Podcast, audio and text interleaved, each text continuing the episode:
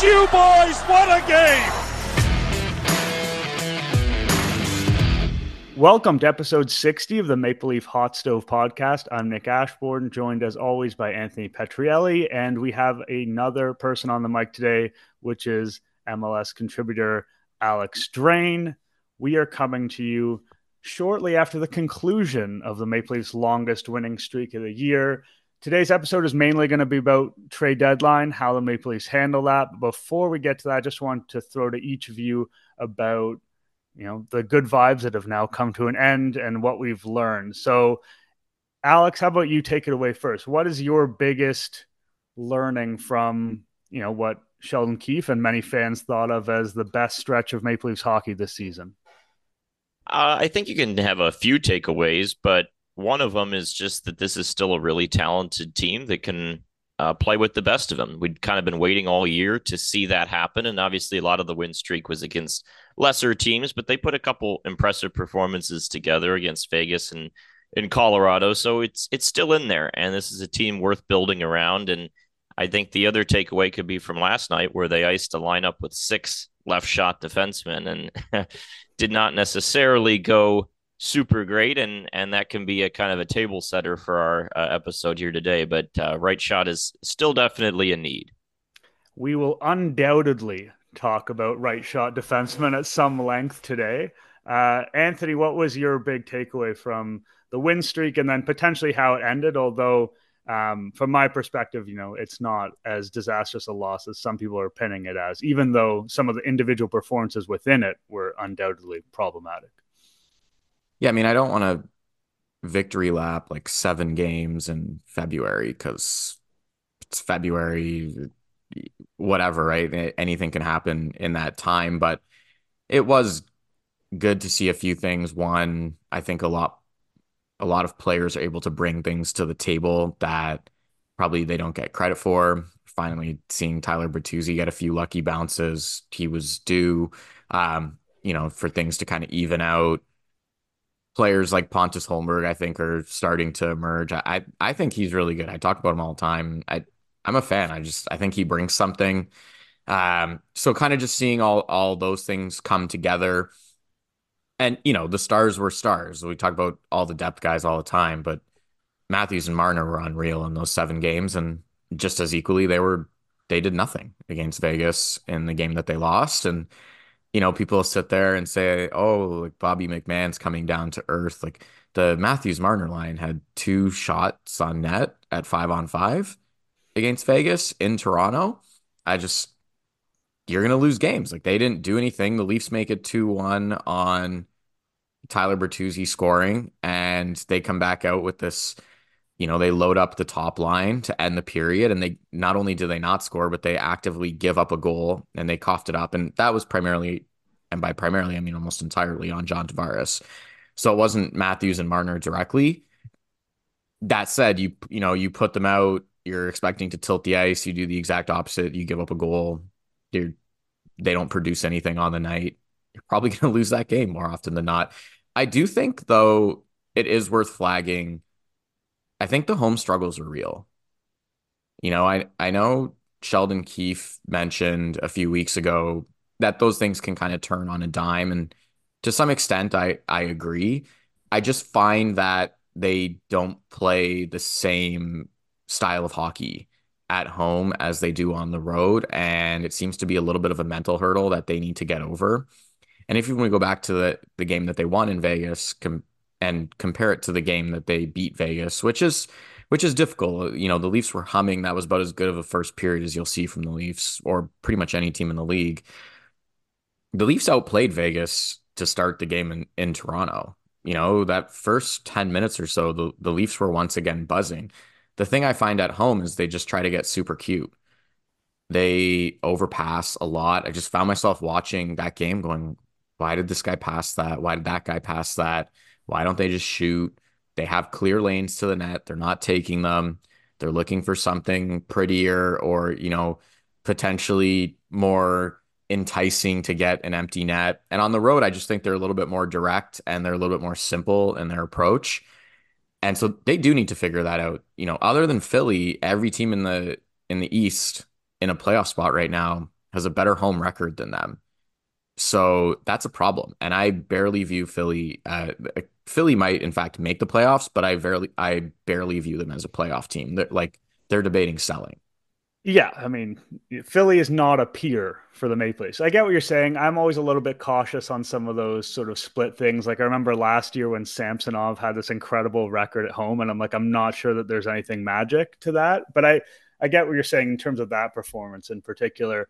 I do want to jump into uh, the trade deadline stuff because that's what's on everyone's mind, and I think that partially the biggest question that has kind of arisen in the last you know days weeks has been the idea of has this stretch fundamentally changed how the maple leafs should approach the deadline? And do they need to think about rentals more? Do they need to be more aggressive? What are the needs of this team? You know potentially we know about a right shot defenseman who can play with Rielly. like that's been talked about ad nauseum what are other things on our mind so I want to give you a shot at it first, Alex. What has changed, if anything, about your opinion in terms of what the Maple Leafs should do at the deadline, and how do you conceptualize their needs right now? I don't think uh, my perspective has changed all that much. I think maybe the win streak has made a stronger argument for buying, but that argument was probably already there. This is a win now team. Uh, the stars are in their prime, blah, blah, blah. So I don't think anything has has majorly changed. I think again the handedness on the defensive side has become a more clear picture, and I think that the way the defensive uh, pairings had kind of been scrambled, we got a better sense of what the clear need is. I think most people would say somebody to play with Morgan Rielly. I think that was the thought before the win streak, but certainly seeing the Brodie Liljegren pair and McCabe and Benoit, that stuff has made it even more clear that someone to play with Rielly on the right side is the most logical need uh, at this point in time. But also some of the uh, forward line changes. I still think there's there's room for a bottom six forward ad. Um, just because I'm a little skeptical of Ryan Reaves in the fourth line in a playoff series, that sort of thing. But for me, those are the two things I'm looking at at the moment. Yeah, and I'll I'll I'll add to. I mean, they always should have been buyers. I think they always were going to be buyers. The question is to what extent and how they sort of view things. So, again, I'll just mention to me, Pontus Holmberg is tracking for a playoff lock. Eh, so, and two months ago, I don't think he could have said that. And really, so it's just a matter of how they they view the forward group. I I like that they're trying to split them up across three lines. I'm not sure this is the best way to go about it. I think the Domi Nylander, as much as I like them offensively, they're kind of rope a dope and they're a disaster defensively. Like anytime the puck basically crosses center, it's terrifying watching them try to defend. So, you know, do they eventually go back to putting Tavares with Nylander and Bertuzzi? My guess would be yes. And then what does that leave your your third line as? Some three of four of Domi, Robertson, McMann, Jarnkrok, potentially. Um, you know, so I think they're potent. You you could argue adding a forward. I'm okay if they ultimately sit there and just say we're going to give the young guys reps. Like you know, Robertson's going to be a playoff lock. Holmberg's going to be a playoff lock. I don't think I keep saying this like I don't think that that's a recipe to like win the Stanley Cup this year, but if that's the way that they're going to go, I also don't mind that in the sense of give them reps. They're players that, you know, other than McMann who's a UFA, they're players that should be here moving forward. I don't mind it. So that forward question I, I think is viable and also their penalty kill is terrible. So adding not only a quality NHL forward, but someone who could kill penalties would be the ad up there. And then the defense obviously stand like it. I'm glad that people have have watched TJ Brodie move to the left and suddenly become much better at hockey because it, handedness, I think, has been, you know, Nick, it's like almost like baseball. It was like where it went too far with like lefty righty matchups, you know, and and how people viewed it at times. I, I think handedness is more important in hockey than hand like righty lefty matchups are in baseball. But you know, like it almost hit a point where it was like, all right, like like you're actively making things more difficult on yourself. Like you're right, like it doesn't always matter, but you are making things more difficult when you have guys play their offside, especially on defense, especially in tighter games. Even when we look at the at the Vegas game, the amount of plays and possessions that died up the right wall in the offensive zone was ridiculous. Like just constantly neutering possession because, you know, guys were making all they could all they could do is take the shovel out on their backhand and put it up the wall. So they obviously need a right-handed defenseman. It's just which way do they go about it? And to me, there's only three options. Yeah, I think one of the biggest positives for the Leafs from the recent stretch has been how much, as you mentioned, it's shown Brodie has way more to give on his left side, and Rielly and Brodie just aren't a viable pair sucking up that many minutes anymore. And I'll be honest, when I saw Brodie for a lot of the time this year, I felt like he was in decline because he looked worse on that side than he has in the past. I'm not saying he's not. There's a lower degree of difficulty to what he's doing on the left. So maybe that's kind of cushioning his decline to some extent. But it really it just makes it 100% clear like they got to get a right shot. They've got to get someone who plays with Rielly.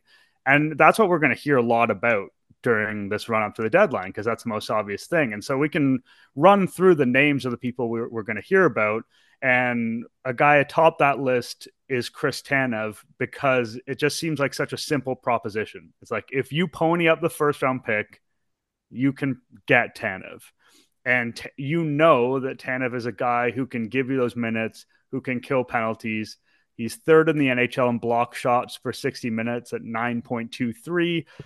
Uh, you know, obviously that makes him a bit of an injury risk, which he has been for much of his career.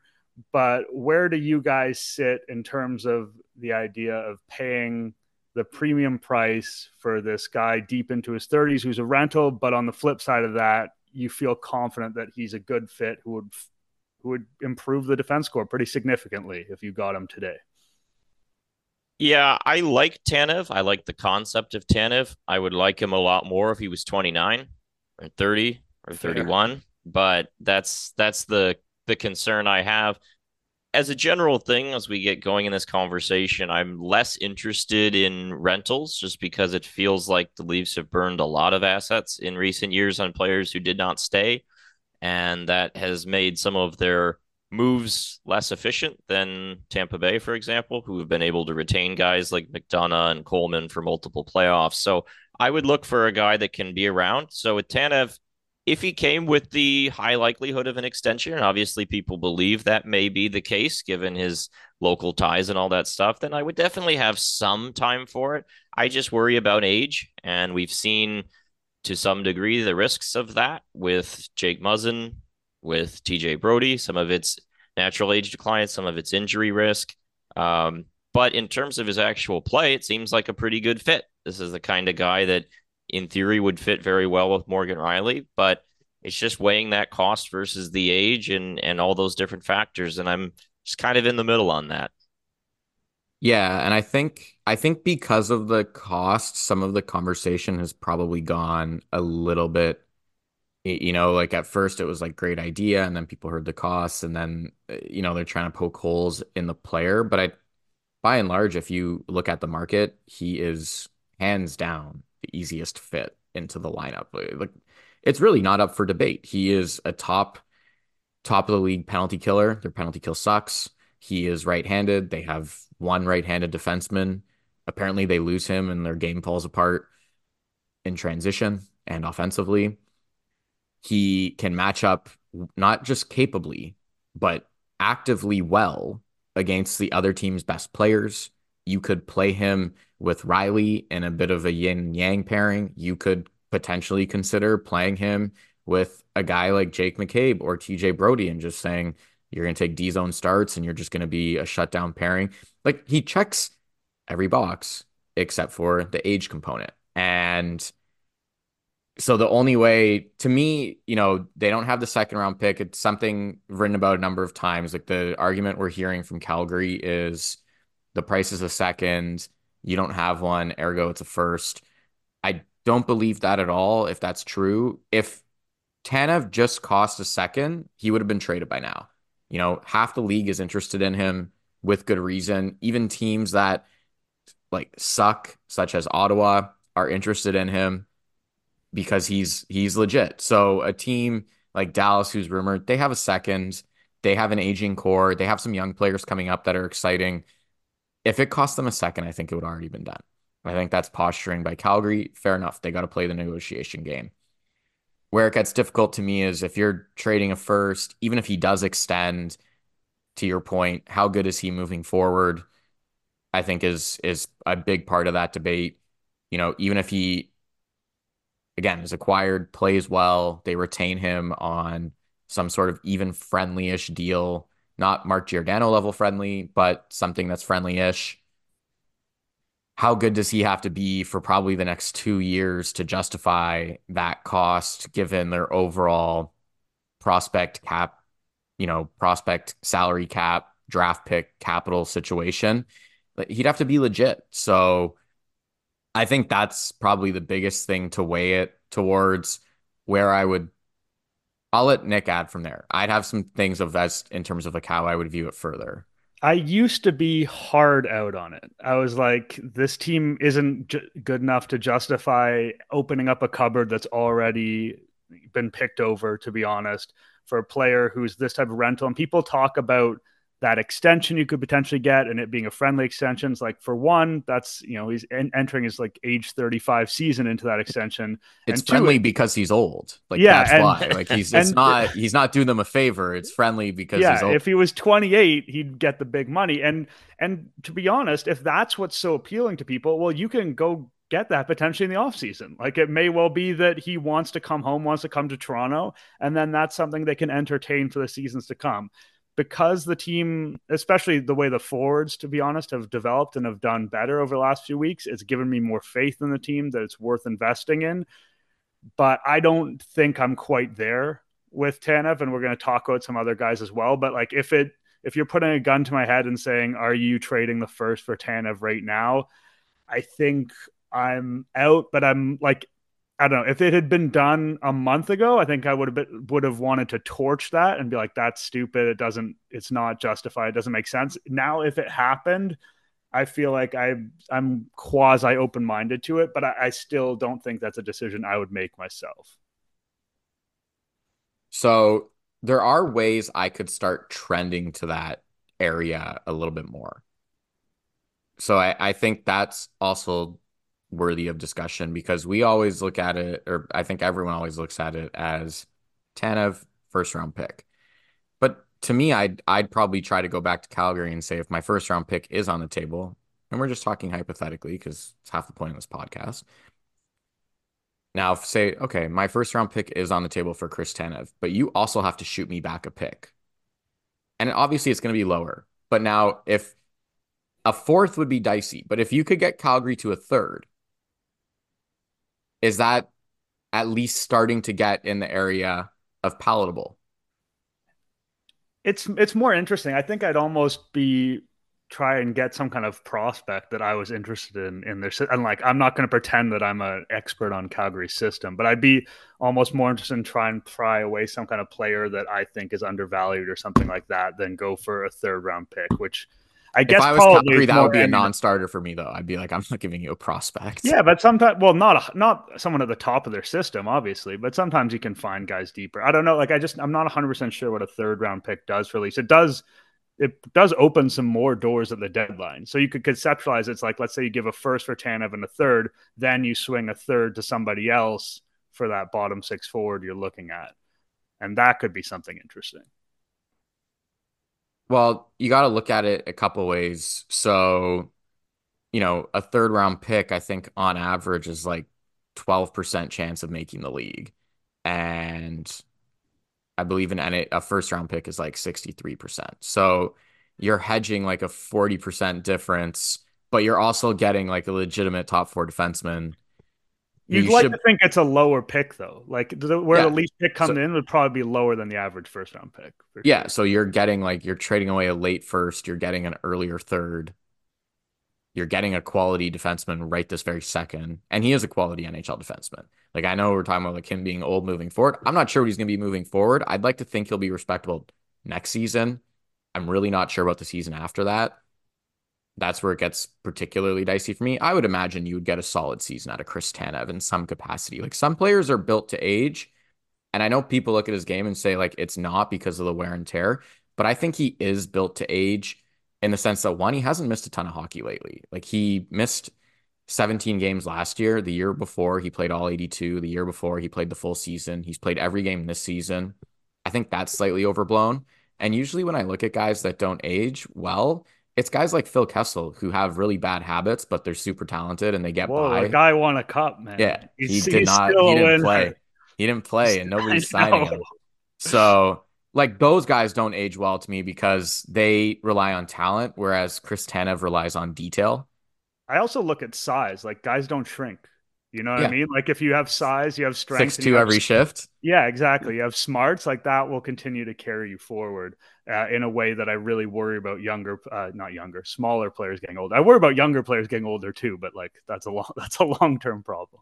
But that's why I start to trend in that way. But I don't know if Calgary be willing to do that. I'd also make them take back Connor Timmins money at that rate. Like if you're, you know, and you'd have to sign Tanev. So like a lot of variables. I'd be like, I want to pick back. You need to take back Connor Timmins' money because he's under contract for next year. And Tanev would have to sign. Ergo, the Leafs would now have two right-handed defensemen already. Like Timothy Liljegren's an RFA, but you still, by and large, control his fate at that rate. So now you have two out of three right-handed spots, like competently locked in for next year. Like I could start to get there. I just if it's like a first straight up for Tanev, that would obviously be a, a, lot more difficult. Like it would put a lot more pressure on them having to be good this year. Like they'd have to go, they'd have to be a Final Four team. But, and if they are a Final Four team and you're going to whine about a first round pick, like where have you been for the past 30 years?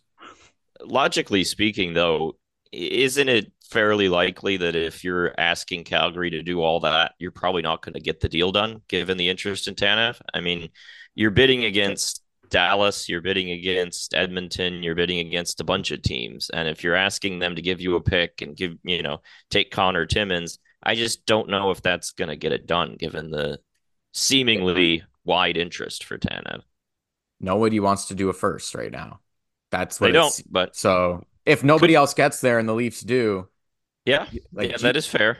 GMs are obsessed with this idea of getting a first round pick. Like there's just like some level of credibility to it from like a PR level. Oh, for really, sure. People like, oh, you got yeah, something real for them. You got a first round pick. Like it's it's legit. So you're right. Like if if those teams start tossing a first round pick, but those teams would also require money.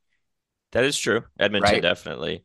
So you know the Leafs saying Timmins, who I don't think is in like I think he's a lost cause health wise. I don't think he's a lost cause talent wise. And for a team like Calgary, who's trying to remain competitive, they could do worse than adding a guy who's shown some level of value, who is still young enough and right-handed and and skilled in like all these things to their overall mix for not the worst. Like it's not the worst contract of all time. No, I think Timmins is actually an asset for a team in yeah. their position. Like you could yeah. argue there's sort of like an 85% chance that Timmins doesn't quote unquote work out, but in the in the realm of that 15% chance, which is what we're talking about with draft picks anyway, right? Like Timmins yeah. is a shot in the dark in a way that a draft pick would be. Um, I do. Yeah, I'm not viewing it as a net negative or a cap dump. I'm, or I'm sorry, I am viewing it as a cap dump, but I'm not viewing it as a net negative to take him on. I'm saying like you got to take back some money to make this more palatable, but you're also getting something that's at least somewhat intriguing. The next guy I got on the list here, who it seems like this name has come up a lot more recently, um, I think kind of based on where the Kraken are at, which is Adam Larsson. Again, a guy who fits the profile defensive defenseman, big, right shot, has eaten a lot of minutes, has played this type of role before. He's under contract for another year beyond this year at a fairly reasonable rate. You probably argue that you feel better about Tanev in a lot of ways than Larsson. People have thought Larsson's overrated at times, but also well, that's been kind of unfair to him. It's not his fault, the trades that he was involved in. Uh, where do you guys sit on Larsson as a potential fit and someone you'd want to put big resources against. I like Larsson a lot. I just don't know if he's going to be for sale.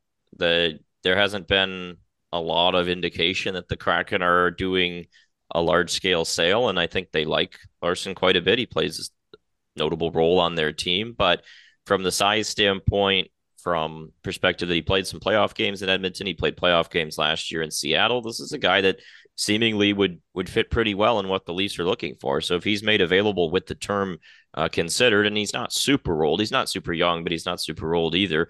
I think that one makes a lot of sense, and I would be more interested, I think, in potentially giving up more premium assets for that sort of player uh, if he were made available.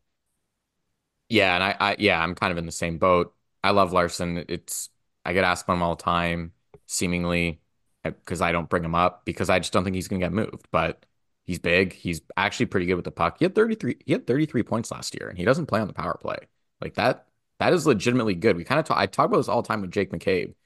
Right? Like, you know, and he made a nice play yesterday. I I know Bertuzzi scored a goal off a bounce, but the way that he held it and then found a lane and and got it on Bertuzzi's tape, you know, you're looking at other guys on the Leafs defense, and I won't name them, but it's basically all of them other than Morgan Rielly, is like they probably just shoot it into a shin pad or dump it in the corner. So all I'd say is I think Larsson provides some element of offense. He's good defensively. You mentioned he has a playoff track record. He's huge. He signed under contract next year for what I would consider below market value. Like I think if he was a UFA, he would make more money than he's currently making. So yeah, all that to say is I think he'd be a great addition. I just don't see it happening because I don't see Seattle moving him. The, some of these Seattle players are super, super handy. Like you would love to insert them into a contender, but they're under contract and Seattle's in the thick of the playoff race. Like I think a healthy Seattle team the rest of the way actually has a really good chance of making the playoffs. I just so I don't I don't see a bunch of these Seattle players available, save for Jordan Eberle if they can't sign him. But I also think that they sign Eberle. Yeah, I I think that the Kraken are the sort of franchise that in theory like purely from an intellectual standpoint you could say how good are the Kraken going to be this year or next year? What they've built doesn't seem very high ceiling. Like it's possible that they can kind of scrape into the playoffs and maybe they should consider moving some of these guys because you know what good is Adam Larsson to help you be mediocre? Maybe you can you can get some really big assets potentially and give yourself a chance at launching something that has a you know might be a little lower ebb in the short term and better in the long term. You know, I like you know Will Borgen on their team, like a, not yep. as experienced as Larsson, but cheaper, big right hand shot, kills penalties. Like he's the sort of guy that would go well with Rielly. 2.7 million and into next year. Like the, so from a when you zoom out you're like the kraken should think about doing that but they're also an expansion franchise that is trying to continue to build interest and keep their team rolling and keep the momentum going for that fan base and so what a team should theoretically do and what that individual franchise would realistically do might be two different things and you know that's kind of unfortunate for teams like the Leafs that could find some value in their players but I think both of you guys are right in that we're going to hear Larsson's name a lot because it makes sense to those who might want to acquire him, but it doesn't necessarily mean he's someone that is going to get shipped. The name that also comes up a lot in Leafs land is Ilya Lyubushkin, which is just because we've got the proof of concept, right? Like if he was a player, I mean, you know, again, he's big, he's strong, he blocks shots. So he might have come up anyway, but he comes up in part because we've been here before. We've brought Lyubushkin to the Maple Leafs, and we've seen maybe that not work at elite level, but that worked to some degree. The acquiring cost couldn't possibly be super high for this guy. Where do you guys sit on the idea of a reunion there? Not high, in my opinion. I, uh, I don't know. He played with Rielly in that 22 series. It gets brought up as sort of, uh, well, we've seen him play with Rielly. I, I didn't come away from that experience terribly high on Ilya Lyubushkin. He does some things well. He blocks shots. He throws some nice hits, but his play on the puck is so concerning. And I just have a memory of that series where they got easier matchups. Him and Rielly did because Muzzin and Brodie ate a lot of tough minutes. Even Giordano Holl played some harder assignments. And Rielly Lyubushkin was still such a up and down roller coaster. Like Lyubushkin's ability to get the puck out of the zone to pass it out was definitely not what I really desire. If you're going to go with a cheap guy, I, I, guess it could work. I'm not giving up anything of value really, and I think the goal of the deadline should be to shoot for someone much higher than Ilya Lyubushkin. I mean, since he left the Leafs, he played for Buffalo, and now he's in Arizona, right? I mean, that to me kind of says a lot. He's in Anaheim. Anaheim. Or Anaheim, sorry. I yeah. mean, honestly, same same idea. same difference. yeah, so a few things with the to me he's the ultimate like you missed out on everybody else and you get him for very minimal at least he's a right-handed defenseman that can chip in some level of penalty killing so i guess yeah in terms of being a partner for Rielly i don't really think that's a a really locked in solution they got even even when Lyubushkin came to toronto he put up the best numbers of his of his career um, in terms of like possession, expected goals, and like the the 20 games that he played. But they still got outscored in his minutes, not they by one, so it wasn't much. And then they got outscored in the playoffs, and the numbers kind of cratered possession wise. All that to say is that was basically the first time he's ever played on a real hockey team. Like Arizona was a dump, Buffalo was terrible. And I actually went to the game, the 9 2 game uh, that the Leafs beat Anaheim, and I went into it and like a tool. I was I was there with my fiance. I was like, I'm really gonna dial in on Adam Henrique and Ilya Lyubushkin in this game just to see what it's like. And I mean, that wasn't a real hockey game. Like, how can you? I, I kind of said something similar in the summer when they acquired when they signed Simon Benoit, and there was like all this chatter out with like a chart would get popped up, and people would say like this might be the worst player in the league, and da da da da da.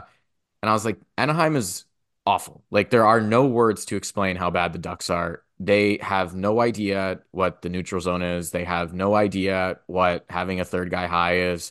They have no idea what structure is. They play with none of it. And so the worst players, the wor- like the the players that look the worst in those situations are defensive defensemen. And so you look at Simon Benoit and everyone's like stunned that, you know, this emergence. And like part of it is just that he's playing on a real hockey team. You know, like takes a pass and he looks up the ice and like his winger's there and he gets it to the winger and the winger makes a real play and they move up the ice competently like a real hockey team does. And Anaheim doesn't play like that at all. And so all that says Ilya Lyubushkin's also 29. Like it's not like he like Benoit is young and was coming into the league, and that's probably the worst possible kind of team, other than the fact that he got a bunch of minutes and got a bunch of experience. But in terms of like actually performing well, that's probably the worst possible team for him to kind of break in with. Lyubushkin to me is is like you could get him. I think he could competently be semi-respectable, but to your point, he's not going to push them over the edge. If they miss out on like everything else, and they add him as as just like a some level of hedge for, you know, it would have to be a fourth or a fifth round pick. Anaheim acquired him for a fourth. I don't think Lyubushkin's done anything to suggest that he should be going out for more than they paid for him. So, yeah, I mean, he's a right-handed defenseman. That's if he was a lefty, we wouldn't be talking about him hundred percent. I think you hit the nail on the head. He's like a he's a musical chairs guy. It's like you're you're diving for that last chair so you're not totally left out in the cold. Like if in a vacuum, I would rather have him on the roster than not have him. I think if you played him with Rielly, you would do the thing where you have Liljegren play with Rielly in offensive zone faceoffs a lot and try and kind of shelter his minutes away from just keep him away from the puck. Uh, it's not an ideal situation. I do think that something has to happen. This would qualify as something, but this is the lowest level of something that ticks that something box to use the word something like 18 times in a sentence. I will say there are some teams where I would be hap- happier to have him playing against than others, like a Florida. Like I think he would be involved physically. I, I do think you need a certain requirement of size and physicality and I'm not saying he'd be good against Florida. I'm just saying I'd like to have some pushback against Florida and not get completely run over and physically embarrassed. And he at least somewhat provides that. So I don't want to entirely dump on the guy because I do think he brings the physical element and that does fit some of the, you know, guys that we're seeing that they've brought in that are, you know, starting to make contributions. So, and then there's other teams where they would play and I'd, i you know, like if they were to play Carolina, I'd be like, uh, that, that would probably go poorly. Before we leave the realm of right shot defensemen, uh, I just wanted to ask if there's anyone that you guys wanted to flag as targets that you see as appealing for this Maple Leafs teams. Maybe guys that haven't been discussed as much in the media, or something someone that comes up a lot but you particularly like. Well, do we want to talk about Sean Walker first? I mean, is there anything anyone wants to say about that one? But he is another high profile right shot guy that I feel like we should at least mention. I, I'm not a fan, but if you want to talk about him, because I don't have him, any, I don't have major, I, I, don't love Sean Walker. I just didn't know what your guys' takes on him was. My, my thoughts on Sean Walker that he played on a good team last year and was healthy scratched in the playoffs, and then went to a bad team with no expectations and got some ice time and looked pretty good. And now there's talk of him wanting like four and a half actually, I think Philly, the talk was Philly, I think was around four and a half, four million, and he might be up higher at like five and a half million, which I think is ridiculous. He's 29, he's small. Like, I, I think that there's, you know, that's a lot of money for a guy that doesn't have a lot of experience performing act actually well.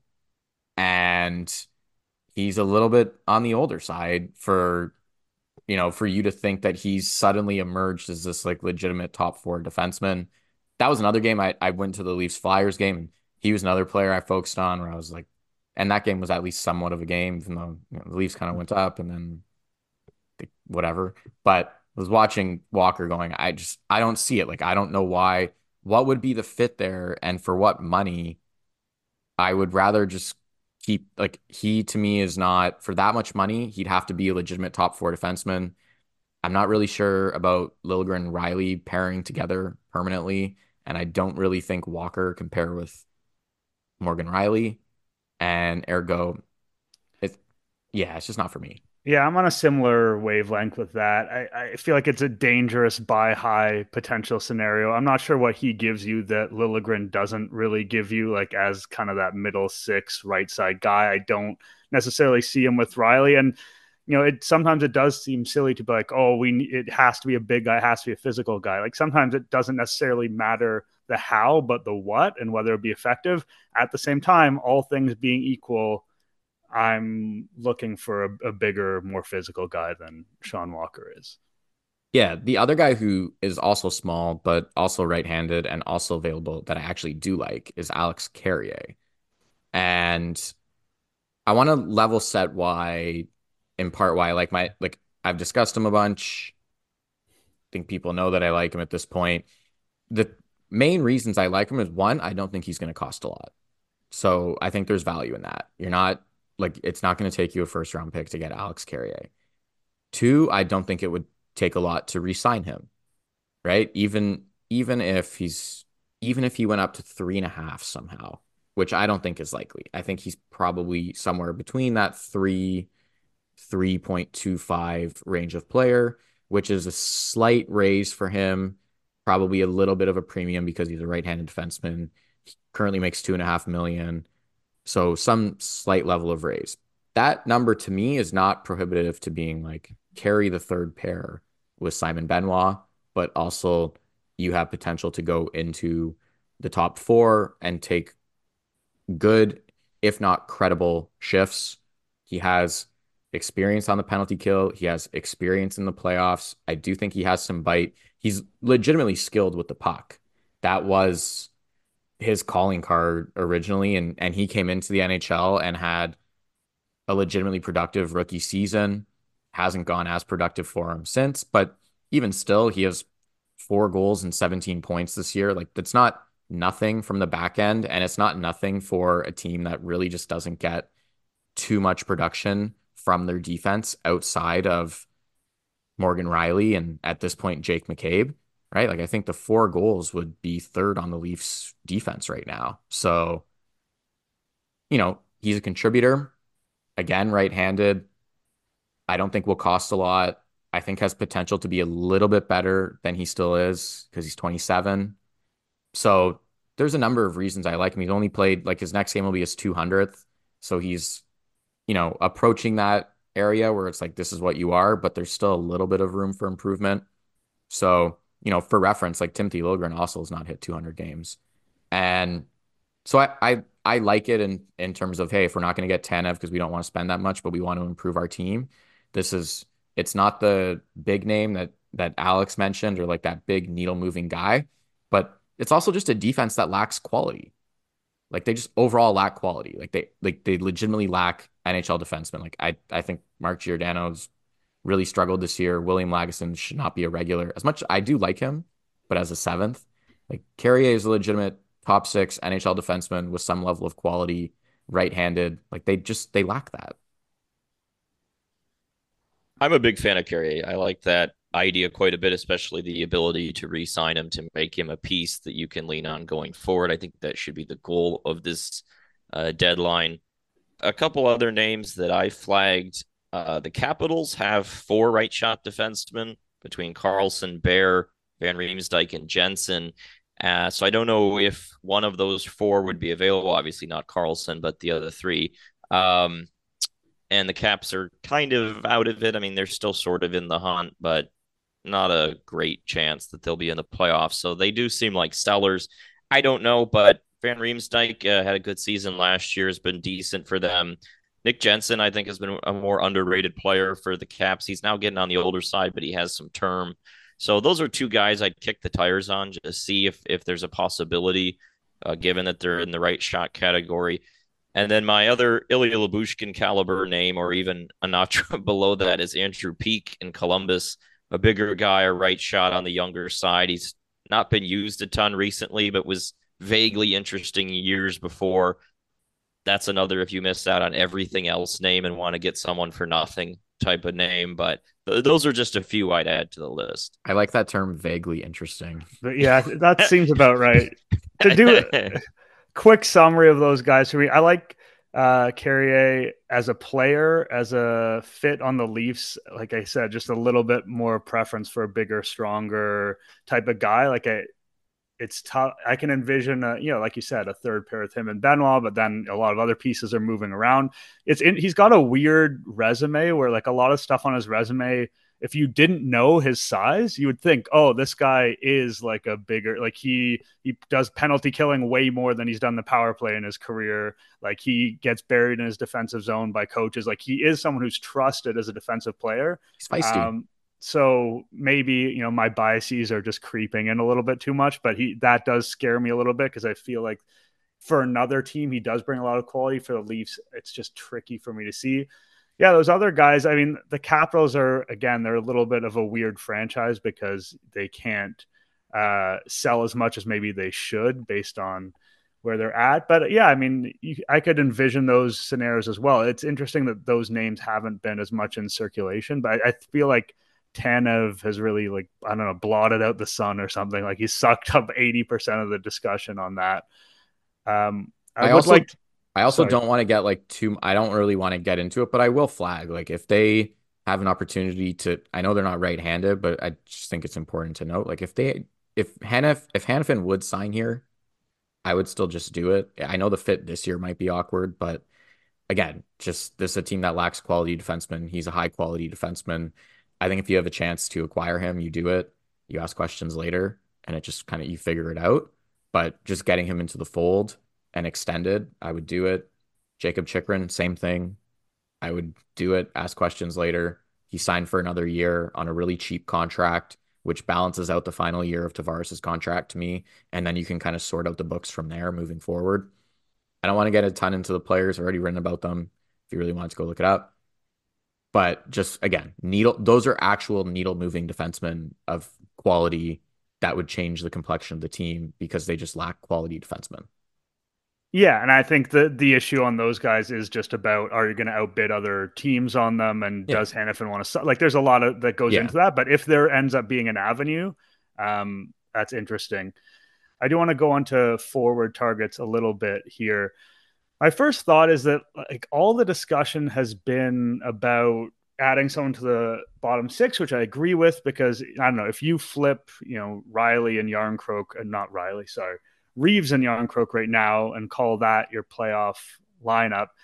You know, you're one injury away from you know Ryan Reaves or Noah Gregor, which is not where I think you want to be. Like, there's a good chance there's going to be an injury between now and the playoffs or during the playoffs. I do think one more layer of depth would be helpful. But what I'm wondering that no one has really talked about is there some kind of contrarian case to shoot higher in the market and bring someone else in in the Henrique or Guentzel. Like Guentzel's again gonna be very tough, but like, is there any intellectual argument for that, or are we strictly talking about let's build a layer of depth here?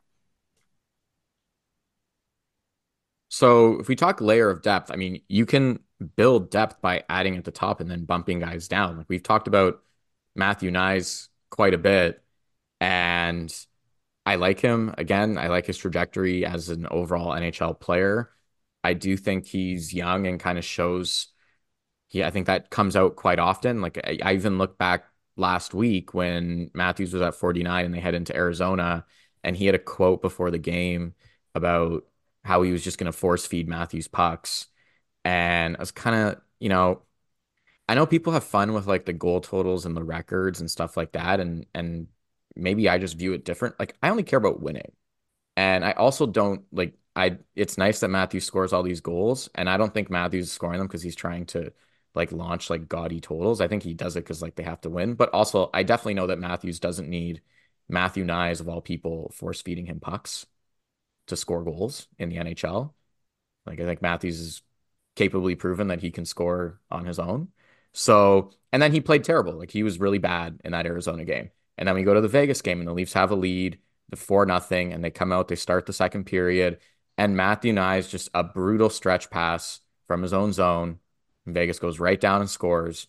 And you know, the game the game, like the Leafs took ended up taking care of business. But those are the kinds of things where I look at and and say, like, are you really ready for prime time the way you know, you're kind of careless with the pocket times. You're talking about greasing up guys' goal totals and then underperforming.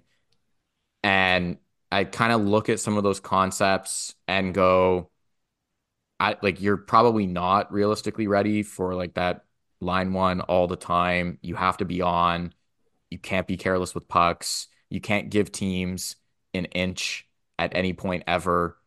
So the idea of like getting someone that bumps him down to the third line, and all of a sudden you might have a third line with let's call it Knies, Tavares, and Jarnkrok potentially that's a really good third line. Whereas right now it's McMann, Tavares, Robertson, and that's not a really good third line. No so McMann slander. Come you've, on. You've you've completely changed the complex. I'd still have McMann in the mix 100%. But I'm saying like you've now you've given yourselves like real options where you're not looking at Tavares and saying like play with a, you know, no offense McMann, like a 27 year old journeyman who's like showing something for the first time in his life and a player who's having like you know Robertson and Knies are both in their first like full season in the league, but I would say Knies is further along as as a player just because he's so much more physically developed than Robertson that it's you know like it's a much more easier thing to do say like that's your line.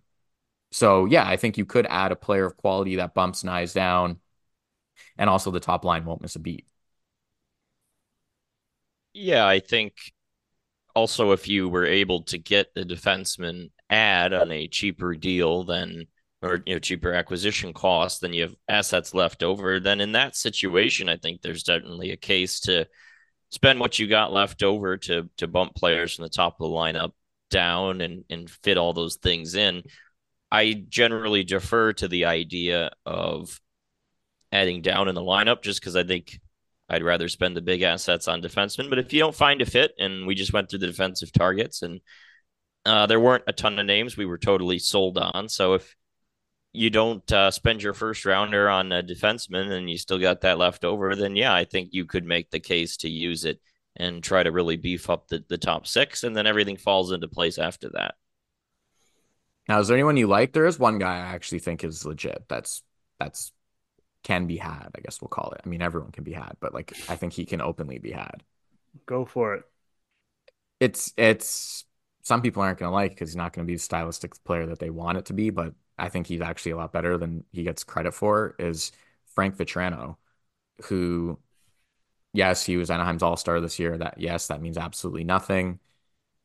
He, you know, blacked out at the beginning of the year with a bit of a goal streak, but I look back, he was on the map to me, to be honest. Like he was, I mean, he was in the Leafs division, so we saw him a decent amount, and he actually did have some games against the Leafs when he was on Florida. Like he had a 24 goal season on Florida and an 18 goal season um, when he was traded. So, um, like, or sorry, the season before he was not there. So we've seen him before. And then he went to the Rangers, and I, he was always kind of a guy where I thought he was kind of pushing up his totals just playing on a bad team. And then he was really good for them in the playoffs when they went to the conference finals. Like he had an excellent playoff run. He had 13 points in 20 games. I thought he was a legitimate difference maker. He showed a little bit more fight and spirit to him than honestly I thought he had I thought he had capable in him. He is a legitimate sniper. Like if he has some space, he is scoring. And I think he I think he will I just affectionately call it like grease it up. Like I think he will grease it up in the corners a lot more than people think. I think he could easily, easily slide in beside Matthews and and Marner a little bit more capably, a little bit more of an experienced veteran, a little bit more of like has some like playoff chops kind of thing.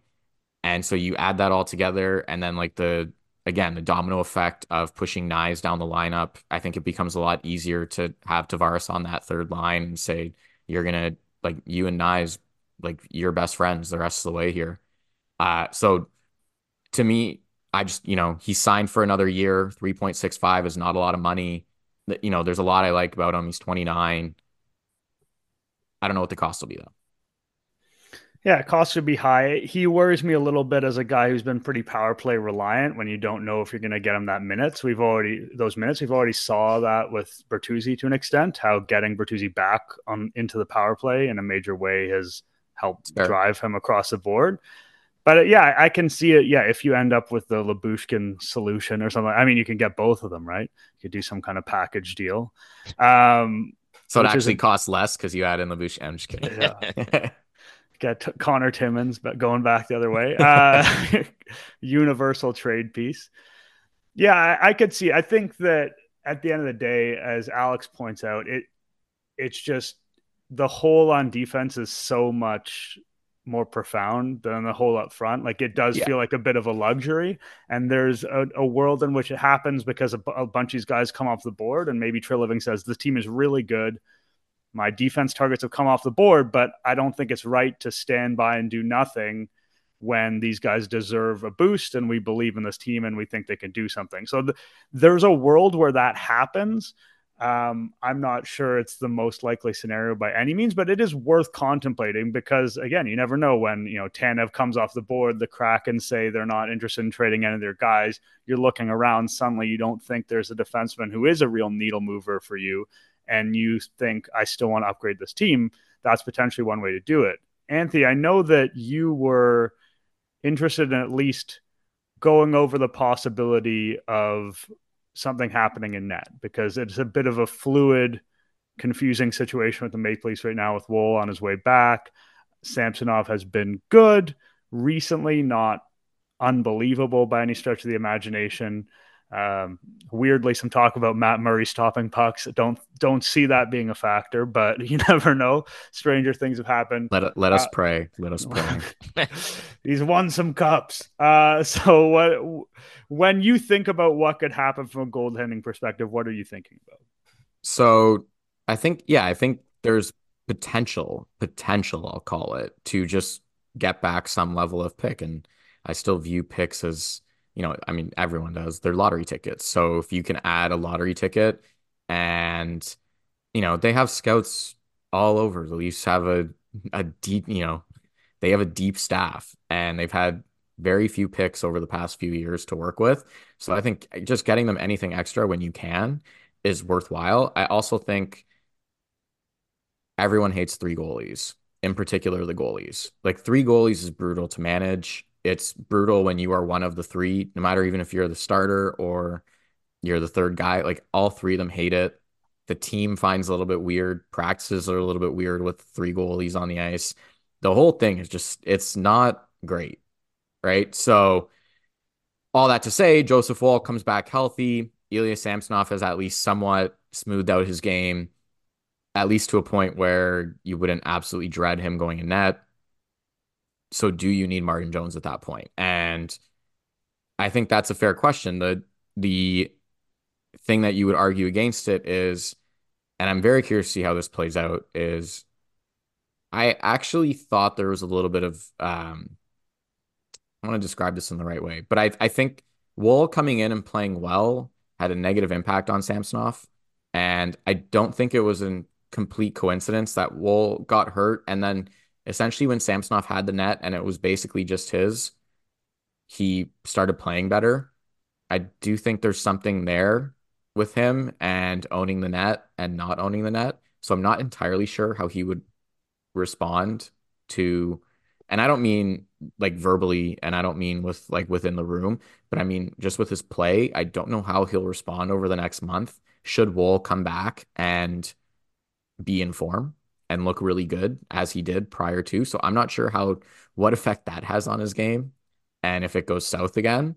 I hope not, but I think that's possible. And I think it's also possible Woll gets hurt or Samsonov gets hurt. I mean, that's always possible for anybody. Woll has been injury prone his basically his entire professional career at this point. Samsonov got hurt last year in the playoffs, which caused Woll to go in in the first place. If that were to happen and you trade Martin Jones, your backup is Dennis Hildeby. And I know people are fond of him because he's been pretty good in the AHL. I think it's been interesting if you listen to Sheldon Keefe's quotes on him, especially when they first called him up. It sounded like the Leafs were blowing pucks by him in practice, and it made him really hesitant to put him in in an NHL game, which is fair. And so, you know, you could also argue if you're at the Martin Jones point, you're probably toast anyway. So you might as well just get a pick. The thing I'll say is he is a legitimate, somewhat legitimate NHL goalie with like actual playoff experience. Like I think he could come in and give them like two games. I don't think he can come in and give them like a series, but I think he could come in and like hold the fort and like not be pathetic. So somewhat's an important word. Yeah. Right. So, like, what is the price for that where you're like, yeah, like, I don't care. Like, this is just like reasonable. Like, is it a fourth round pick? I find it hard to see, like, or believe any team would go higher than a fourth round pick. This was a guy on waivers, you know, not, you know, to start the season. No one took him. He has had a pretty good year this year to the point where someone might say, yeah, let's, let's get a fourth for a veteran with playoff experience that's not making a lot of money that won't be hard to fit into our cap would you do it at that point? Is really where I'd get it. I'd get at, and is that worth it? It's an interesting idea. The three goalie thing, uh, realistically speaking, if they were to run with three goalies, it's just going to mean Martin Jones isn't going to play. Right? Like that's what's going to happen is that he'll be on the roster, but he's not going to really play much. The Red Wings uh, carried three goalies a lot of the first couple months of the season, and Alex Lyon never played and then they got injuries and it turned out he was the best of the three and he's had the net ever since but that's realistically what happened is that the guy perceived third just didn't play so from that perspective i don't think it would be a crazy idea to deal martin jones it's, it's a tough one to me i do find it sympathetic the argument that if he has to be used in the playoffs for any notable stretch you're in trouble anyway so I'd be open to the idea. I don't know how much value you can really get back from Martin Jones. He was waived early in the season and no one claimed him, but he did play better. I guess if you were going to trade him, I would say don't play him any more games because the way things have been trending, you don't want to hurt the trade value anymore. But I'd be open to it if it helps you add a forward, but I don't think it's a particular desperate need to to move a goalie out. It also clears a little bit of cap space. I know it's not yep. a lot, but yep. it does clear a little bit of cap. If you get a pick, let's call it a fourth. Like to me, if anything worse than a fourth is not worth it. But and they already have three fifths. But if you get a fourth, then potentially trading the third is a little bit more palatable to the point where like if that's what it costs to get like Alex Carrier and you get a fourth back for Martin Jones and you know, you kind of sort out the dollars on it all.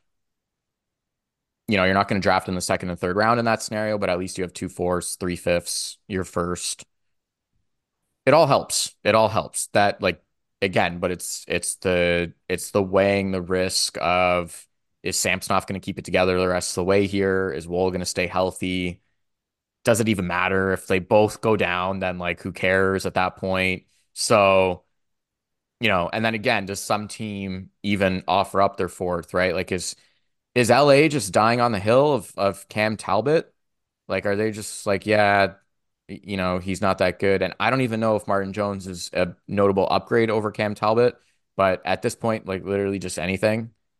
You know, is is Philly just gonna run, you know, this uh are they gonna run with Ersson and just call it a day with with Carter Hart for sure done for the rest of the year? Like Philly has two first, two seconds, a third, and a fourth. Like, are they really gonna care about trading a fourth for Martin Jones in theory to give them at least some level of like proper backup insurance?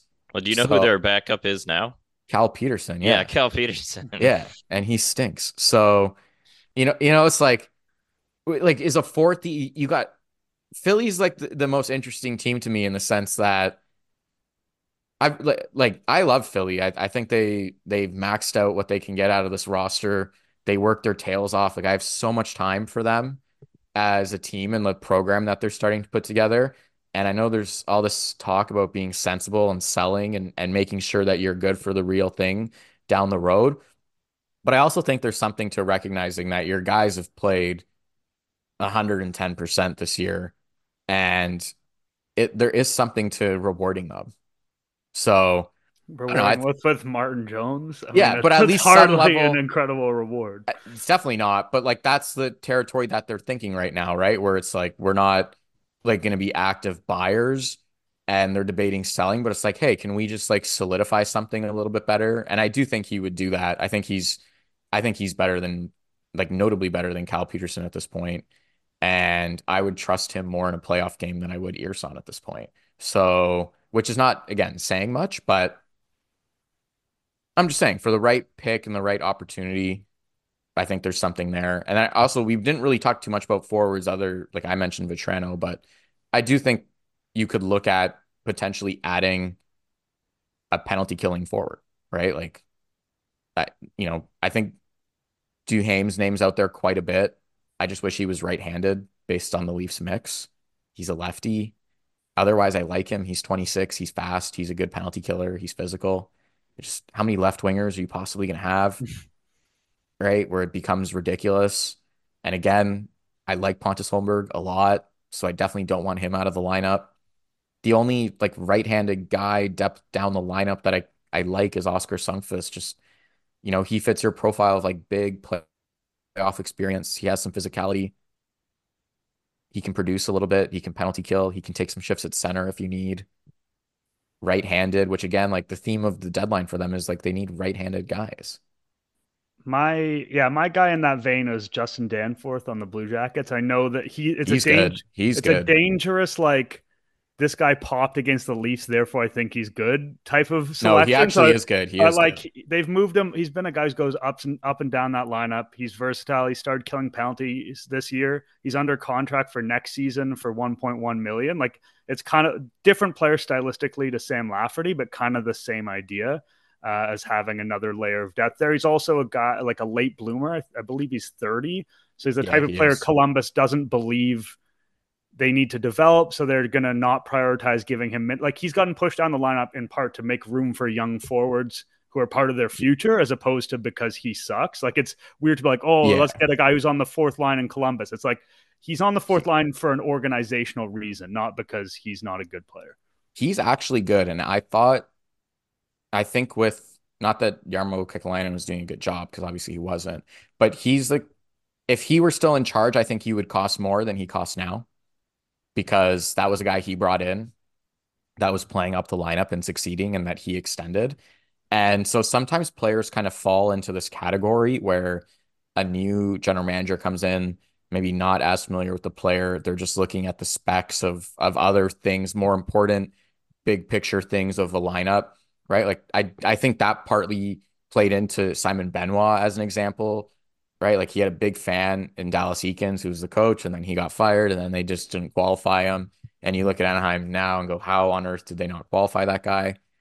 So sometimes in those change management situations, we'll call them, players become more available or more easily available to acquire. I, I agree. I actually really like Justin Danforth. I just he was a guy I've always thought like I think they really like him. I don't know if they would actually trade him, but his speed is legit. If he were 25, they would not trade him. But because Definitely he's the not. age he is, like they may not see him as part of their future. We're running a little low on time here, so before we get out of here, I want to ask both of you what you think the Maple Leafs are going to do at the deadline and what you would want to do if you were the Maple Leafs. I'll start with you, Alex. Oh boy. Um, I don't anticipate a lot of fireworks at this deadline. It feels like they've been priming the audience to sort of expect something more in the moderate side because of some of the comments we've heard. But uh, I think they'll add a defenseman. I don't think they'll pay the top dollar for Tanev. I will withhold the name because I don't know exactly what I would predict at this point in time. But I think they'll add a defenseman, and let's say they'll add one fourth line forward sort of sort of thing. Um, and in terms of what I would do, I'd probably try to get Carrier and then a Duhaime Danforth type and call it a day if you can make the assets work. That's fair. Um, yeah, I I'm not sold that he'll pay up for Chris Tanev. I'm really not sold. So it's, you know, again, probably a bit more of a, a depth at Also, if you look at just his general history as a gen, you know, being a GM with Calgary, he was not a huge spender come deadline time. So it won't be as exciting for fans, that's for sure. Where, you know, Dubas was buying like crazy, probably almost a little bit too much to the point where it offset the like it it unbalanced the lineup and and it took them a while to put things in in place because there were just so many moving parts. So yeah, I would guess that he brings in some sort of depth, one for each position. If it was me, I would probably be taking a massive swing to see if I could convince Hanifin to to sign. I would be definitely calling all Ottawa and weighing what it costs to pick up Chychrun.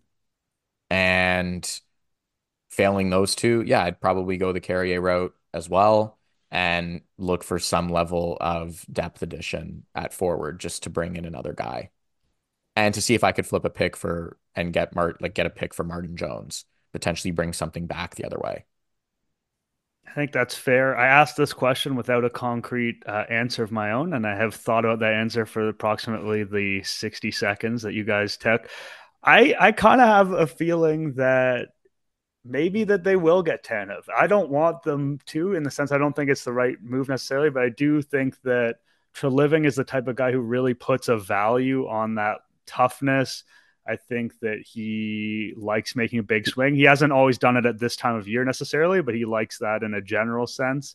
Um, and it's you know it's obviously a guy he's incredibly familiar with. Um, so it just it makes so much sense that I feel like I can really see him caving and doing that. Maybe some kind of depth forward if it works. If I were them, yeah, it's the Seattle guys that I like to be honest, and I just be harassing them and being like, "Listen, you guys aren't going to be good.